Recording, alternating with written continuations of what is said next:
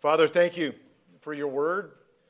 Uh, it seems like um, one little verse is a lot to drag out, but there are so many things that we don't understand because it's not our culture, it's not our language.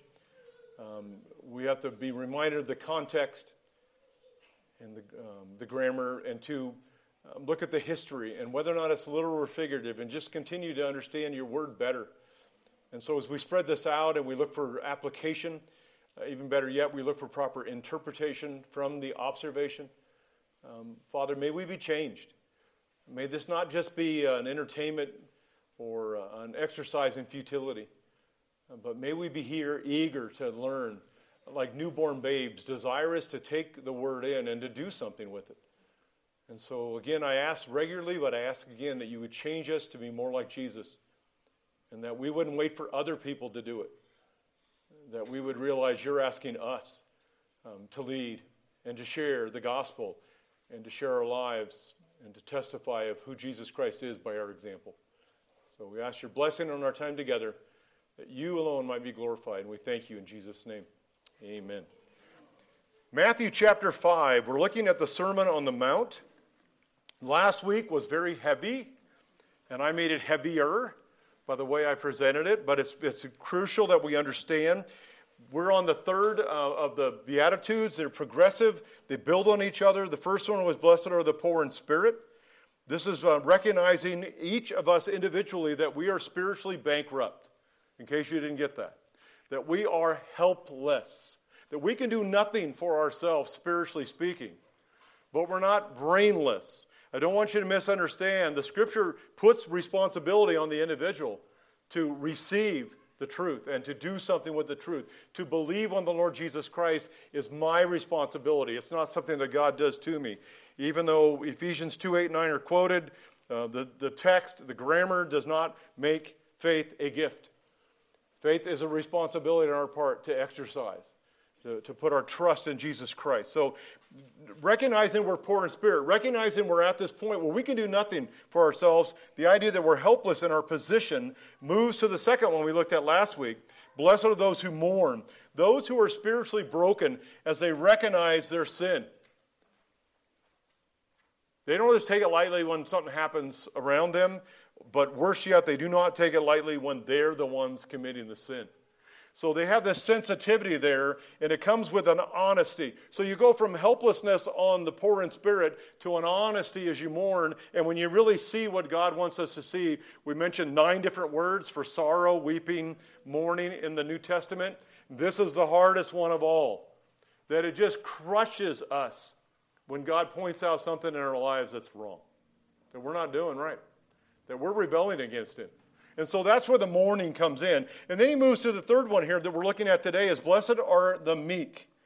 These all, and we're going to look at what that means, but they're, they're ultimately, when you process these together, they're a portrait of Jesus Christ. You see Jesus in all of these. As he became man, he was broken. He didn't mourn over his own sin, but he mourned as he took on our sin. Became our, the death that took that God um, punished for us. And then when you come here, we're told in Matthew 11 that Jesus Christ is meek or gentle, depending on your translations. This is a characteristic that's His. Turn with me back to Psalm 37. I, don't, I hope that's not hard in your electronic devices. Do they go backwards? Sorry, just trying to be humorous. Psalm 37, verse 7. Okay, keep trying, yeah. The psalmist here is uh, David, and he says, Rest in the Lord and wait patiently for him. Does that come in handy once in a while? Do not fret because of him who prospers in his way, because of the man who carries out wicked schemes. Cease from anger and forsake wrath. Do not fret, it leads only to evil doing. For evildoers will be cut off, but those who wait for the Lord, they will inherit the land. And he's trying to bring out here that the, the recognition of who is going to um, be in the kingdom of God. In verse 10, yet a little while, and the wicked man will be no more, and you will look carefully for his place, and he will not be there. But the humble, here's our word. It's, um, and you have a Greek translation of the um, Old Testament's called the Septuagint, uses the same word that we have here. The humble will inherit the land and will delight themselves in abundant prosperity. It's something that's coming. It's something that God promised to Israel in the present, but she kept failing and failing and failing. I'm reading through Jeremiah right now. I'm trying to go really slow, ponder my way through chapters at a time and look up things, rabbit trails, and I'm going in there and realizing how often God warned them. Finished up Isaiah a little while ago, and God is trying and trying and trying to get his own people's attention who should have known better. And they wouldn't listen. But it's the humble that are going to inherit the land. It was the humble that were going to stay in the land. And just what I read this morning, it was the non humble that are going to get kicked out. And they did. And Israel today is scattered around the earth. Even though people say they're back in the land, it's not a fulfillment of the prophecies that Scripture talks about. And if you study Israel at all today, you realize that they are atheistic, many of them. They are not following God.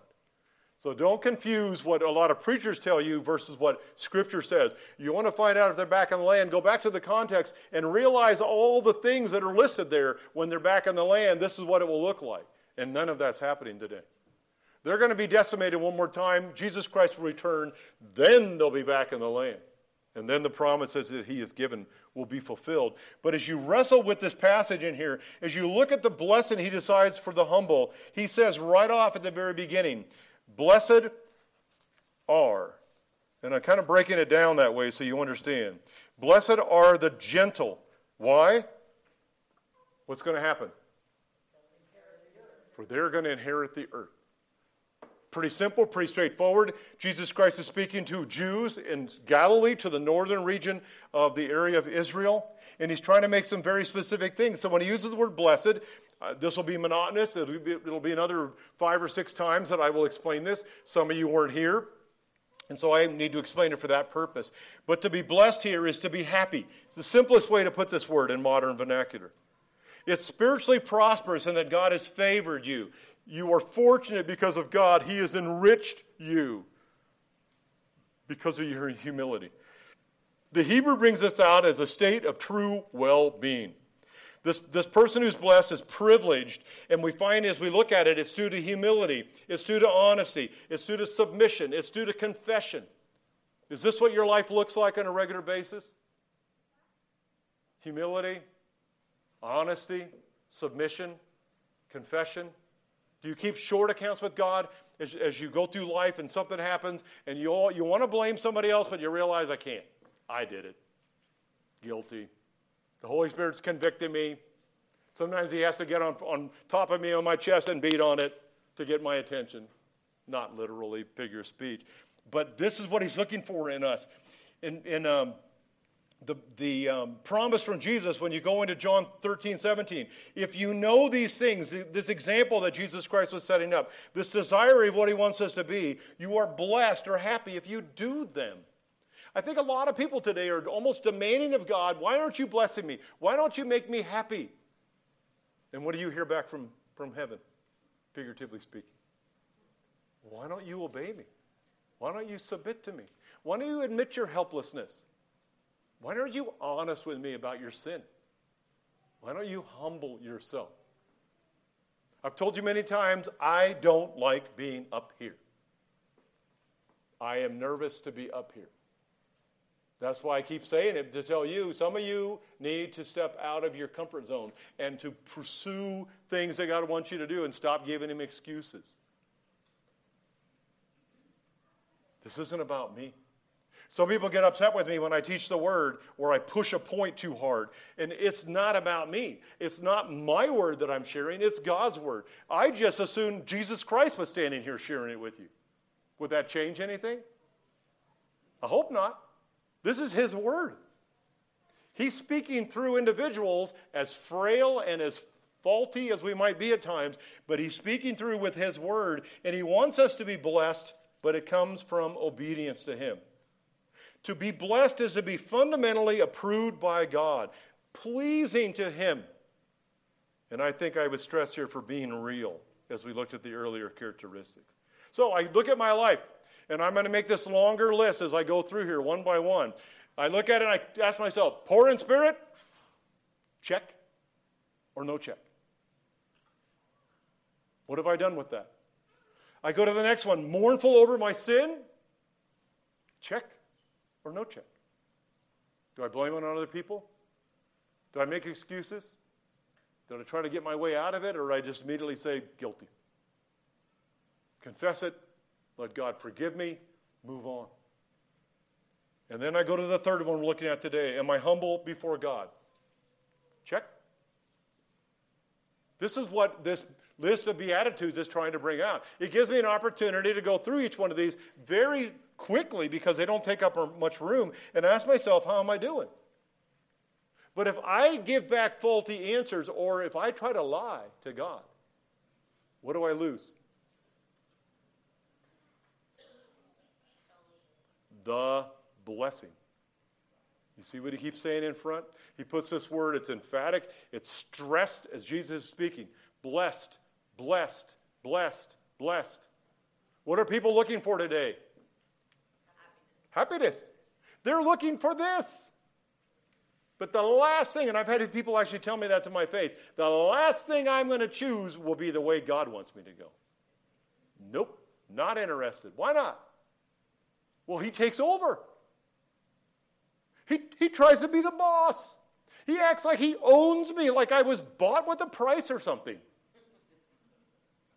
He acts like he can do it better than I can. But then I want to say he actually he loves me. Just like a parent who steps in to protect a child who is foolishly, ignorantly, or defiantly seeking to do something that is not good for them. And when they reach a certain point where the parents go is no longer to the child's face because they've run away, they go to their knees and they're crying out to God, and we underestimate what God will do as we depend on Him and cry out to Him for our needs. So Jesus is trying to remind them I want you to be blessed. I want you to be happy. I want you to be favored and privileged. But there's only one way to get it. The world's way does not work. Some of you would say amen to that. Some of you would say nothing. Some of you are very quiet today.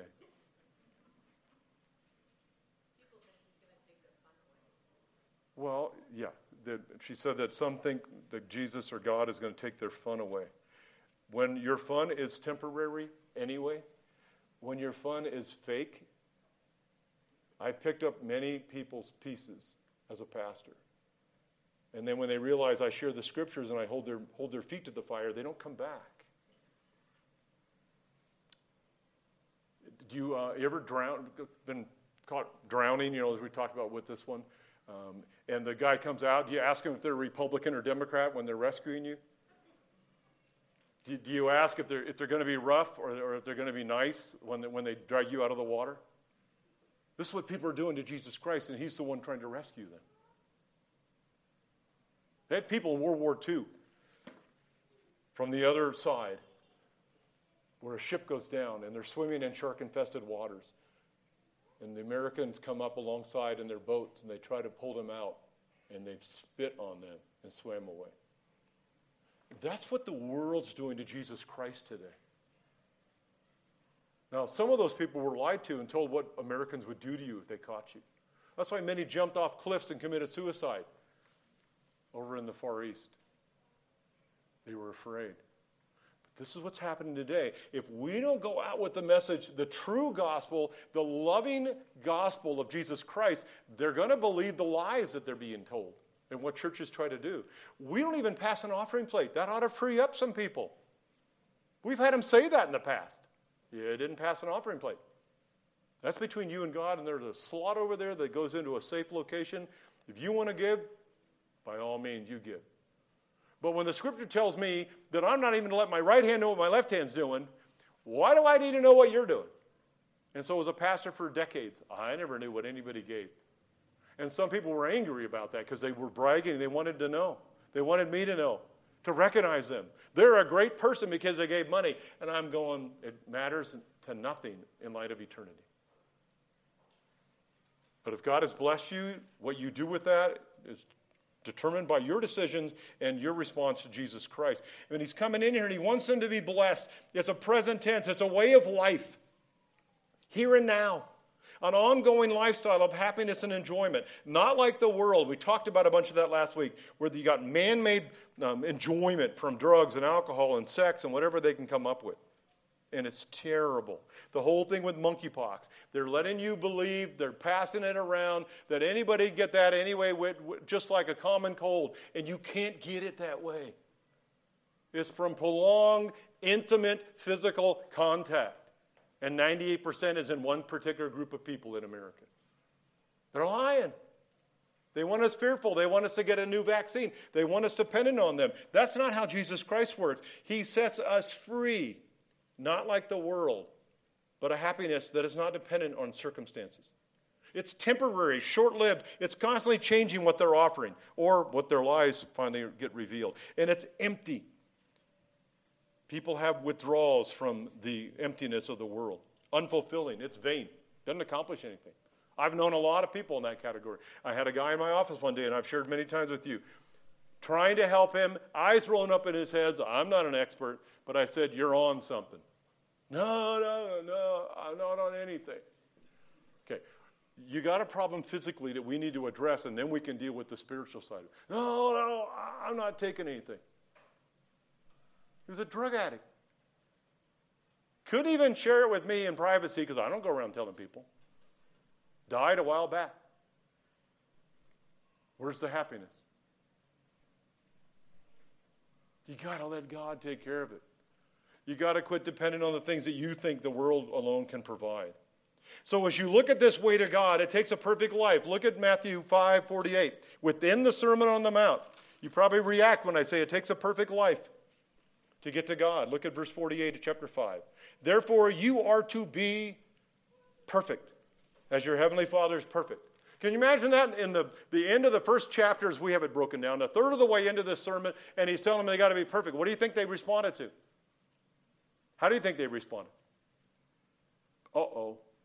Some maybe got mad, some got defensive, or some may have said, Oh, I can't do that. Well, they understood the word that's being used here is the word teleos. It's a form of the word complete or mature.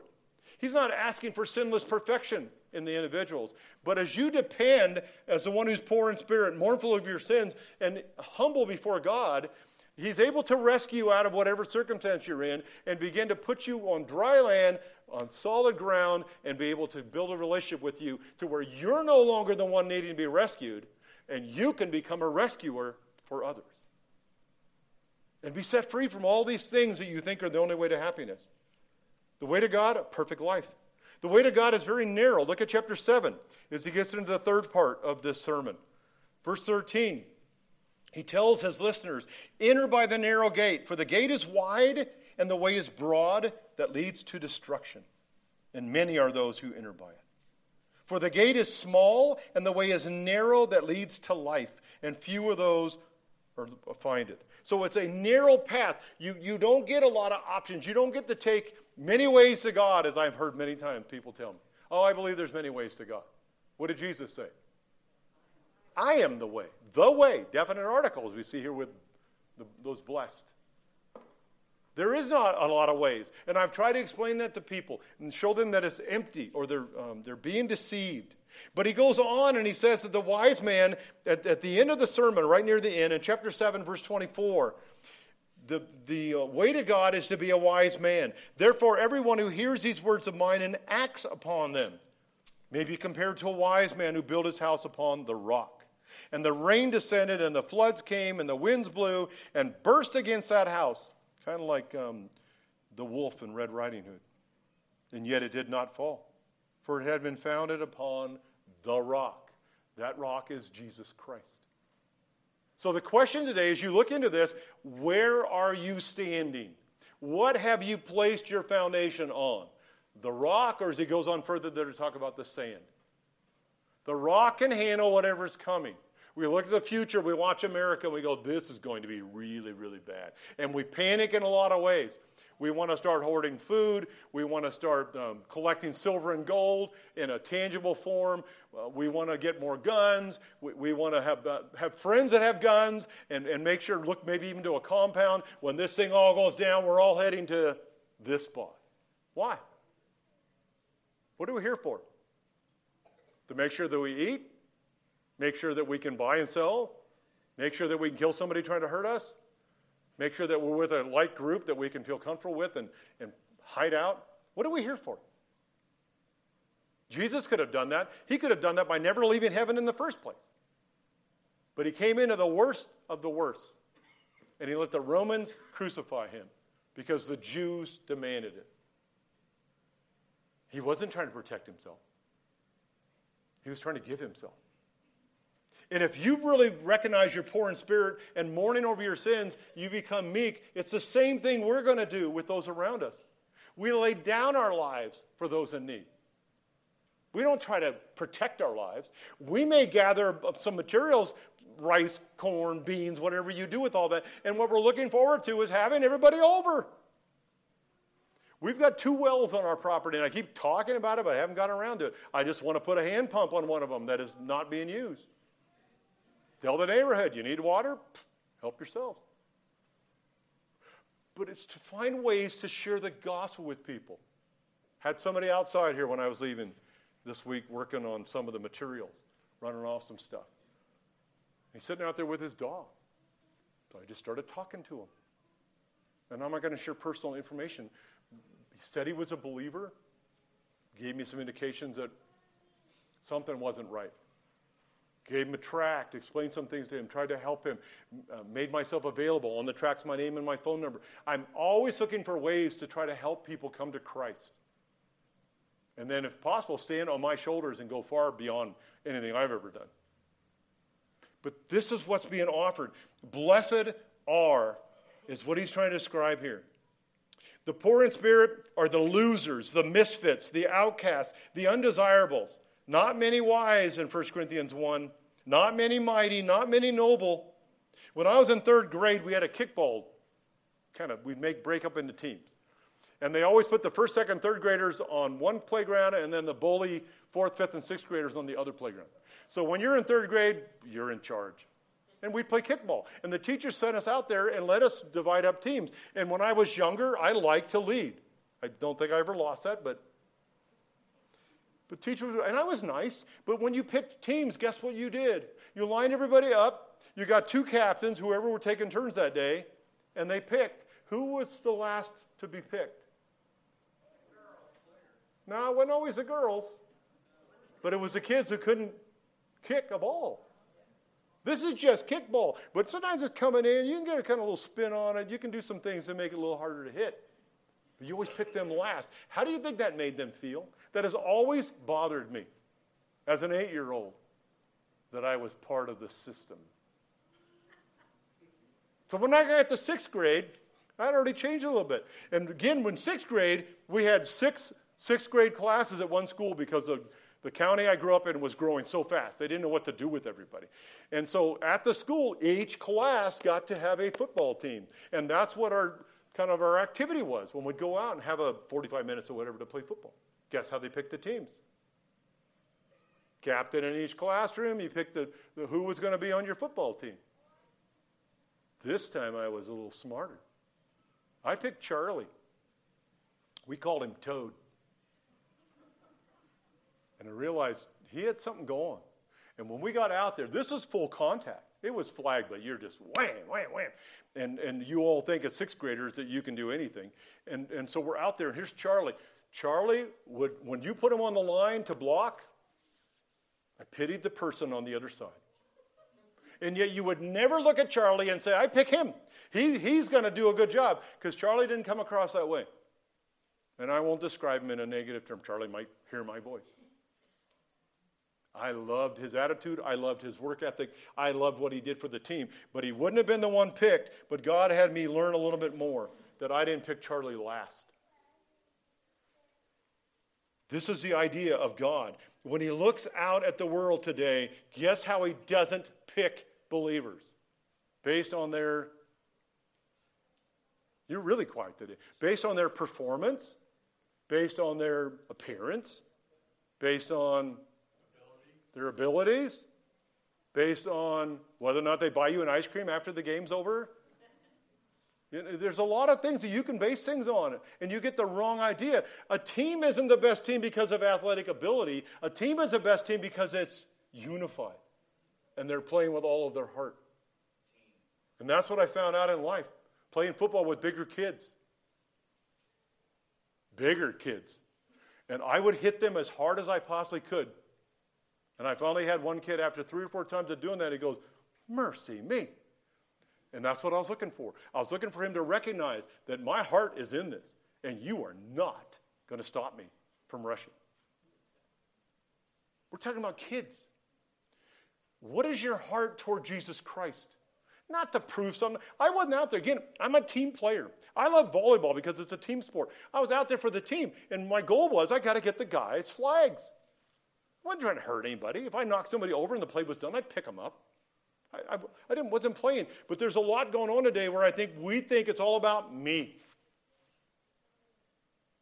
Blessed are the meek, the humble.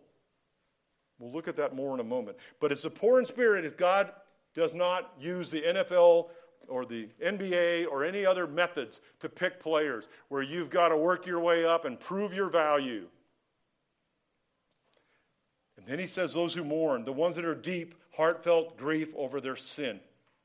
Christ didn't call the righteous to repentance, but sinners. Matthew 9 13.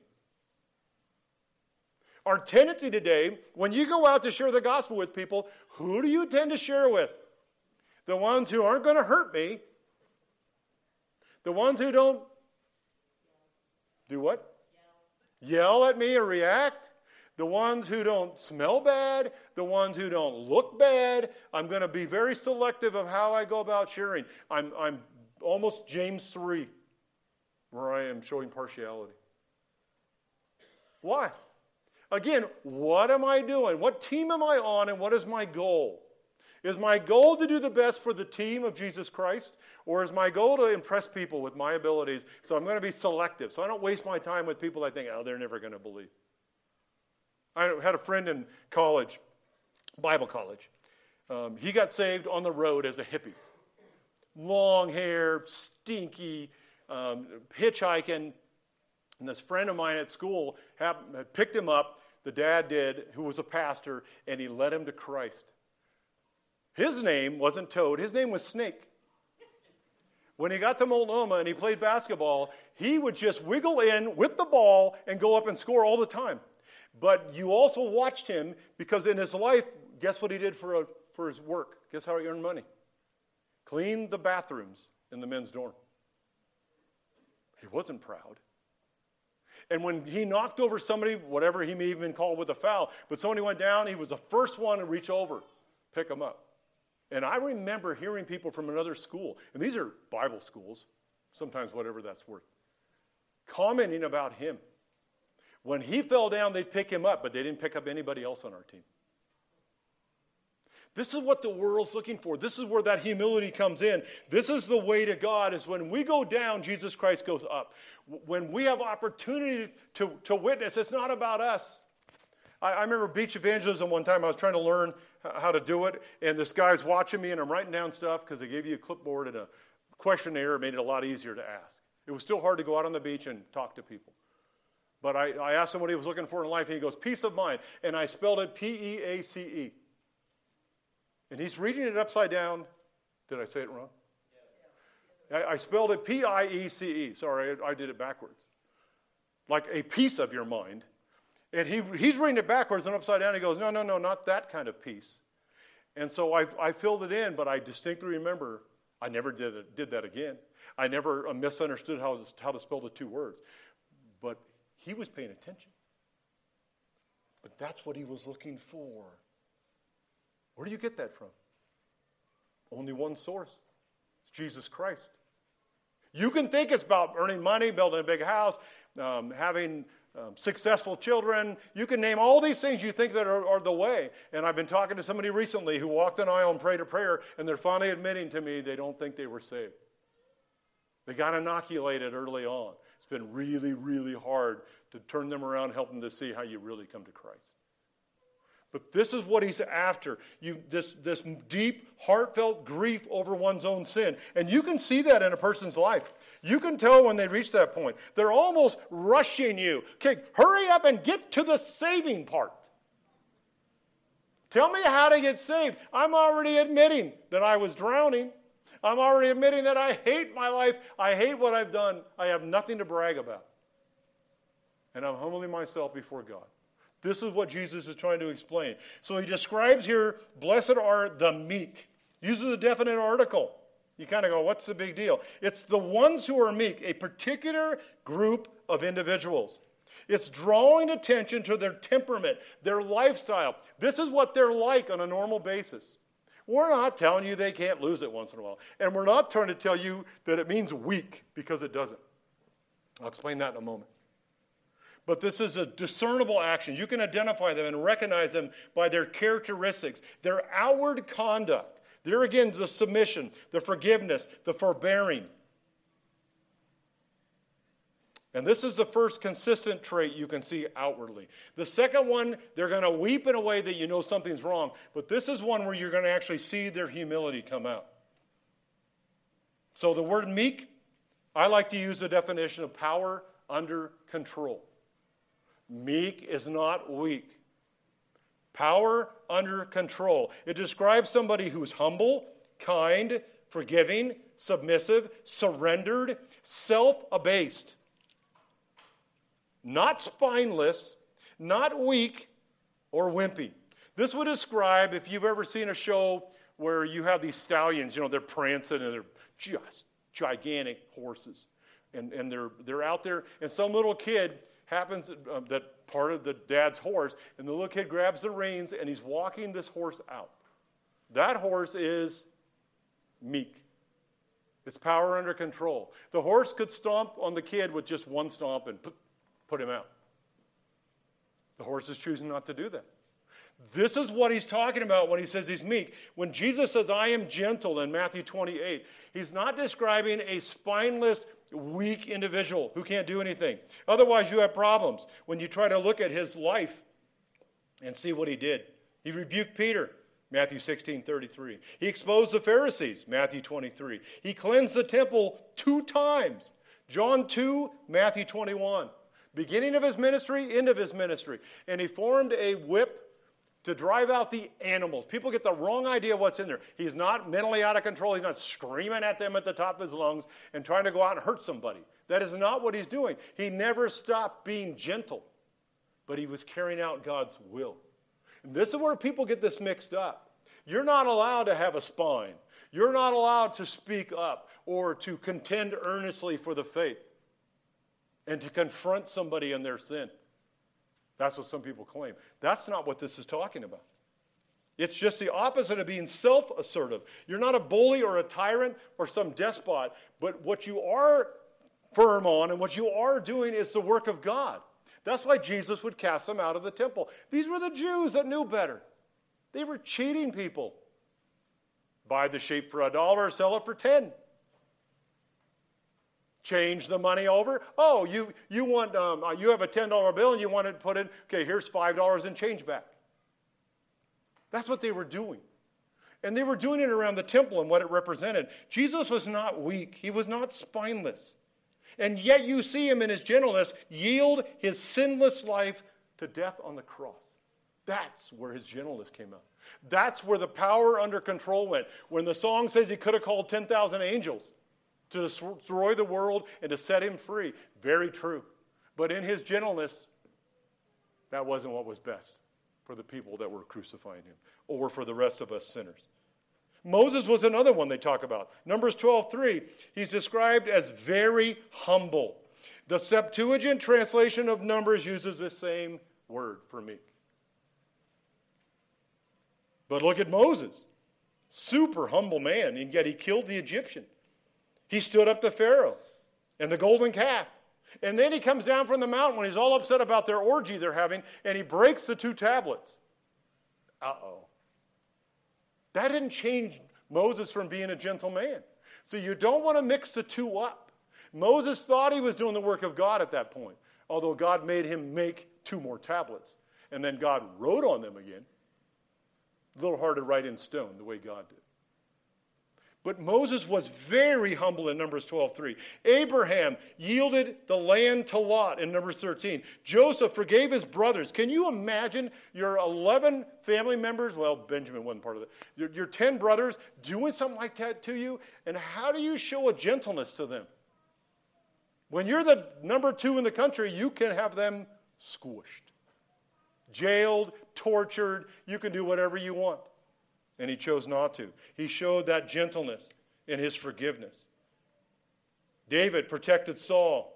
He even spared Shimei, who was later killed because he disobeyed. But as you look at this picture here, that someone who is meek is humble, kind, forgiving, submissive, surrendered, self abased. They are the opposite of self assertive. And they accept personal injuries without retaliation, as long as they believe that it's in the will of God. They're not going to sit there while some bully beats them up and there's no purpose to it. That's when you run. And there's appropriate times to do that.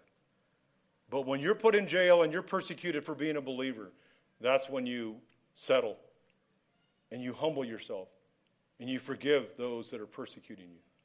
You pray for them. I'll share something with you. I don't want this to come off wrong. I don't want it to come off about me. I don't think I've ever brought it up this way before. But as I look back on my life some 32 years ago, I was pushed out of a church by a few people. Wasn't the church. In fact, a third of the church didn't even know what was going on when I finally resigned. Another third of the church ended up leaving. And, and a third there were kind of roughly being led astray in some ways. So I, I went to them and I asked if I'd sinned. Nope. No specific accusation. I didn't argue with them. I didn't accuse them. I didn't seek a split. I, they were afraid I was going to call for a vote and that the church would vote with me. I didn't do that. I didn't retaliate. I didn't fight. I learned so much from that experience. But they, they told me they wanted me to resign. I said, okay. Next morning, they had my, my resignation on the desk of the chairman. I left. One of the major things that God did in my life. As I acted meekly toward being treated wrongly, and a lot of lies and distortions, and only got worse after that, because I've told you the story about the lady that came up to me 10 years later and, and said, I know you didn't do all those things, and I walking into Ray's food market here. And I go, Well, I don't know, what, what are you talking about? Oh, all those things they've been saying about you for 10 years. You didn't, I know you didn't do them. I've been watching. And she walked in the store, and I, that was it. Never talked to her again. My first question What things have I been accused of that have been going all over the La Pine? And I joked with her that one thing I did say back, Well, I hope it's not adultery, because my wife told me if I ever committed adultery, she'd kill me. and here I am. Ten years later, I'm not dead. So my wife doesn't think I did anything wrong in that regard. And that's when she went in the store. I learned that, that was a turning point in my life. There are so many things that come out of that experience. And I'm not bragging, I'm telling you, I finally obeyed. I finally did things God's way, and I watched what He did with that. But it was probably one of the more painful things in my life as well. How are we making our decisions? Are we meek? Are we really acknowledging that God is in control? That I have a job to do. I need to speak up. I'm not supposed to be wimpy, spineless. That's not my goal. That wasn't the goal of Jesus Christ himself, or Paul, or Peter. And you go down looking at these individuals. But I needed to be one who was humble, kind, forgiving, submissive, surrendered, self abased. And let God take it from there. I'm still learning that lesson. Some days are harder than others. So, this individual who's Meek is one who does not selfishly press their rights. Not what they're trying to do.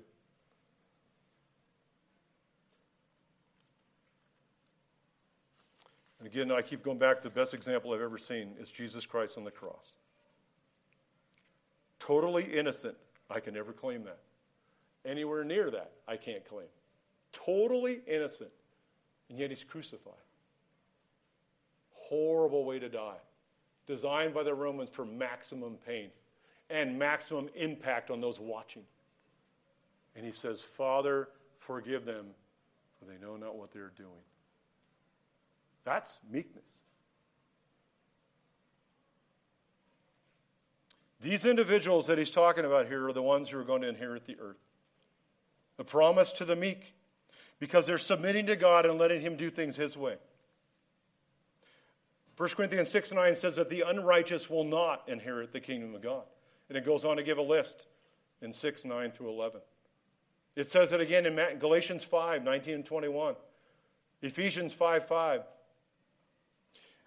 We need to be recognized as being righteous. We need to be recognized as those who are Christ like, who are perfect, who have taken the narrow road, who have built their house on the rock, Jesus Christ. It's not the house that's standing, it's the foundation. Because the same house is built on sand, and the one on sand is gone. It's Jesus Christ that's the focus. It's why meekness is so important that we understand that I don't need to exalt myself. God may do that for purposes that He knows better than me, but I need to exalt Jesus Christ. That's what I'm after. That's why I get up and I open the day in prayer to Him. I spend time in, in the Word with Him. I go through the day and I bring up needs and I ask Him for direction. I have prayer requests. And I'm always searching. What do you want me to do? What do you want me to do? Do I get discouraged? Never. Yeah, I get discouraged. And then I repent and I confess that that's not where God wants me, wallowing in my own self pity. And then when you get there, you always want to get revenge. You want to pay somebody back. And I give you thousands of stories from the ministry. Pastors are a target. That's where God put me. That's where I rejoice in. That's what I've learned from. And because of my hard headedness, it was really good for me to be in this role. Because it almost is daily when it's wham, wham, wham. And friends of mine in seminary didn't make it very long. A number of them, within three years, quit. I'm not doing this. I knew it's where God wanted me.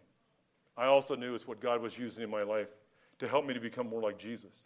So he says you're going to inherit. You're going to receive possession of one's rightful inheritance. It's coming from Jesus Christ because of what he's done. The meek will obtain rule or control over the earth. I'm not going to take a lot of verses. I've been preaching too long these days. But the earth here is clearly what has been given to men in Psalm 115, 16. It's clearly what we will reign on and over in Revelation 5, 9, and 10. I'm still hearing it. I looked up a doctrinal statement um, just last night as I was checking out a church, and it said right in there in bold print, We're going to spend eternity in heaven. And I keep asking people, Stop telling people stuff that isn't true. Where are believers going to spend eternity? On earth, in the New Jerusalem, and serving Christ from the New Jerusalem. When I brought that up in a good news club meeting, I never should have done that either. And I told them the streets of gold were not in heaven, the whole room went, and you could hear them sucking air. I said, You know, you have this gold here, one of your colors with the, what do they call that hand? wordless book. Wordless book. And then they have a hand where they do it too. And, and, the, and I, that was back in the 80s. And I, I explained to people, I said, Well, you know, they, some people believe that you're going to be in heaven to get this, but the Bible doesn't tell you that. Go look for it. You're not spending eternity in heaven. I don't know why they throw that out because people have no idea what that means. What are you going to do up there? Oh, play a harp, sit on a cloud, uh, drink. What do they drink up there? Angels' food? I, I don't know what they're going to be. That isn't what the Bible says. God gives us concrete information about the future and eternity with Him. You're going to shine. Remember how Jesus, when he, when he was transfigured, you're going to look like that because of him. And now you're looking at me like, well, how do I know that's true? I'll throw you over to uh, Matthew 16. Matthew somewhere. I knew I shouldn't have done that, but you're not. Oh, there, Matthew 13. I looked there first and I didn't see it. Matthew 13, Verse 43 Then the righteous will shine forth as the sun in the kingdom of their Father. And you can see other places why verses written down next to that that are going to explain that. Your new body is not going to look like the one you have now, except it will look like the one you have now. They'll recognize you. But what if you died when you were six months old? I was holding one of the grandkids, one of John's. Uh, Melissa up to the pictures, and we're going, oh, look at these pictures, and look at this. And we got to one of an old picture of John when he was just a young teenager. And I pointed, who's that? She went, she named some name, but it wasn't her dad. And it just dawns on me how much we've changed and what we lock onto. Is it your 20 year old face? Is it your 60 year old face if you're allowed to live that long? What are you going to look like? And what's the Bible tell you? It's none of your business. Because it isn't in there. It doesn't tell you how old Jesus is when he resurrects. You're assuming he's 33. How old were Moses and Elijah when they came back? How did they even recognize them? They'd never met them. And I joke around and tell you they had name tags on. I don't know. But so much is taught from the pulpit, and the church doesn't read. It doesn't check them out. It doesn't search the scriptures daily to see if what they're being told is true or not. And so, as a shepherd that has concerns for believers, true believers, I'm constantly pointing out things. People get tired of me. It's like, oh, you're the, you're the um, health inspector. You're, you're the Bible inspector. You're the one, you're the fruit inspector. You're the one that's always going around inspecting. Because if I see something in your life that's not good, I want to tell you gently, as a meek man, for God's purposes. But I want you to do the same thing back. People usually have to work up so much courage by the time they get to me, they've either pulled out a pistol or a baseball bat. And they let me have it. I'm saying, no, no, no, no. Do it a week or two earlier when you're not quite as frustrated and, and come to me in a peaceful, loving way. And give me scripture. That's God's baseball bat for me. You show me something right out of scripture that I'm out of whack on, I will change. It just boom, boom, boom. God gets a hold of me. But we're here to move toward Christ likeness. We're here to grow the bride toward being ready, and she's going to make herself ready, according to Revelation, for the return of Jesus Christ. I have responsibilities. I can't make my face younger or look better or stop sagging so much or whatever else is wrong with it. But I can change the inside. I can be meek and still be a leader, as Jesus was, and Paul and Peter and all the rest of them. And I need to recognize that that's what I'm after. Turn with me as I close off to Psalm 37. Psalm 37. I want to remind you of one verse I shared already, verse 11. He says, But the humble will inherit the land and will delight themselves in abundant prosperity. And then look over at verse 22. But though, for those blessed by him will inherit the land, but those cursed by him will be cut off. You ever told an unbeliever that you're having a discussion with in a gentle, humble way, you're going to hell? First question I have is, well, you might have is, why would I ever do that? Because that's the problem. You are separated from God. You're not on the road that leads to life, that leads to abundance, that leads to happiness. You're rejecting the very person you need. You need to be poor in spirit, broken, helpless. You need to mourn over your sins as you're honest with God. And then you need to be humble as you acknowledge Jesus Christ, and Him alone is the one we're going to glorify. We're not going to bow and worship anybody else. It'll be Jesus Christ when He returns. It's been a great study in Revelation on Wednesday nights. The question comes down today, and I don't take this lightly. I don't do it very often because I don't know who's out there, but I keep forgetting that people are listening. But if you do not know Jesus Christ as your personal Lord and Savior today, it's really, really simple. But it's going to cost you everything. I have had tracks that I won't hand out. They say, God doesn't want you to change anything. And I want to take those tracks and burn them. God wants you to change everything. You can't do it. You're helpless. You need to be honest with your sins. And none of us are that way. Not even with our spouses are we really honest about all the sins that we commit. A lot of them just right up here. And it can be anything from lust to greed, to anger, to revenge, bitterness, to gossip. But then we become meek, where we humble ourselves before God and we do it His way. That's the only way. That's the road God's asking for. If you've never done that, if you've never received Jesus Christ as your personal uh, Lord and Savior because of being poor in spirit and because of mourning over your sins and because of this recognition of your gentleness, I can't do it, then you're lost. You're on the road to hell, and it's what Jesus Christ preached on more than he did about heaven. If he did that, guess what I should be doing?